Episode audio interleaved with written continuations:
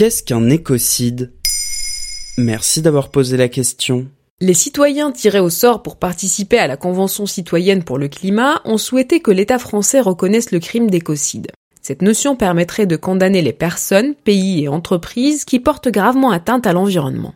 Bien que ce mot ne date pas d'hier, très peu de pays le reconnaissent à travers le monde. Le mot écocide est apparu au début des années 70 pour dénoncer les dégâts provoqués sur l'environnement par un herbicide, l'agent orange, utilisé par l'armée américaine dans les forêts vietnamiennes. Quand on parle d'écocide, on parle donc du fait de porter gravement atteinte à l'environnement. L'essayiste Valérie Cabanès se bat depuis les années 2000 pour que les États reconnaissent le crime d'écocide. Dans son livre Un nouveau droit pour la Terre, elle propose une réflexion sur le sujet. Et il est important aujourd'hui d'aller au-delà des crimes contre l'humanité en reconnaissant que de détruire notre maison commune, détruire ces communs planétaires que sont l'océan, les pôles, les forêts primaires, sont une menace à la vie des populations présentes, mais aussi des populations à venir.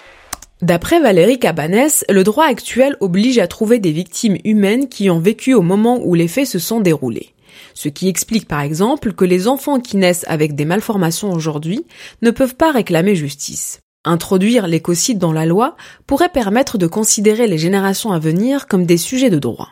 Et qu'est-ce que nos gouvernements attendent pour reconnaître ce crime? À l'échelle européenne, End Ecocide on Earth, un collectif citoyen, s'est formé en 2012 dans le but de faire reconnaître au Parlement européen le crime d'écocide. Il souhaitait que ce crime soit reconnu comme le cinquième crime contre la paix aux côtés du génocide et du crime contre l'humanité. Il citait des exemples d'écocide en cours. Une centrale hydroélectrique dans une rivière autrichienne, l'exploitation d'une mine d'or en Grèce, la fracturation hydraulique, la disparition des abeilles du fait des pesticides et bien d'autres.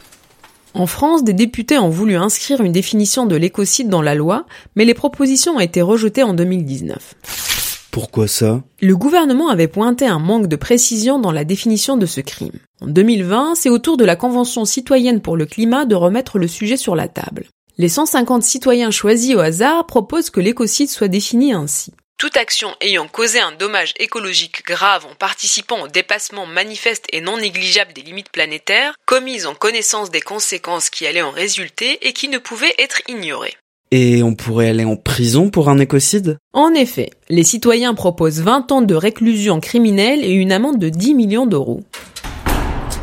Il revient maintenant au gouvernement de choisir d'utiliser cette notion d'écocide ou non. Le collectif Notre Affaire à tous a salué cette nouvelle proposition, mais d'autres associations et juristes sont plus sceptiques. Le concept de limite planétaire qui est invoqué est encore trop peu défini dans notre droit. Et puis, il existe déjà plusieurs lois pour condamner ceux qui portent atteinte à l'environnement, à travers le principe du pollueur-payeur par exemple, ou dans le cadre de la charte de l'environnement. Alors, faut-il se doter de nouveaux outils pour lutter contre le réchauffement climatique, ou les solutions sont-elles déjà entre nos mains?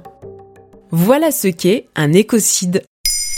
Maintenant, vous savez. En moins de 3 minutes, nous répondons à votre question. Que voulez-vous savoir? Posez vos questions en commentaire sur toutes les plateformes audio et sur le compte Twitter de Maintenant Vous savez.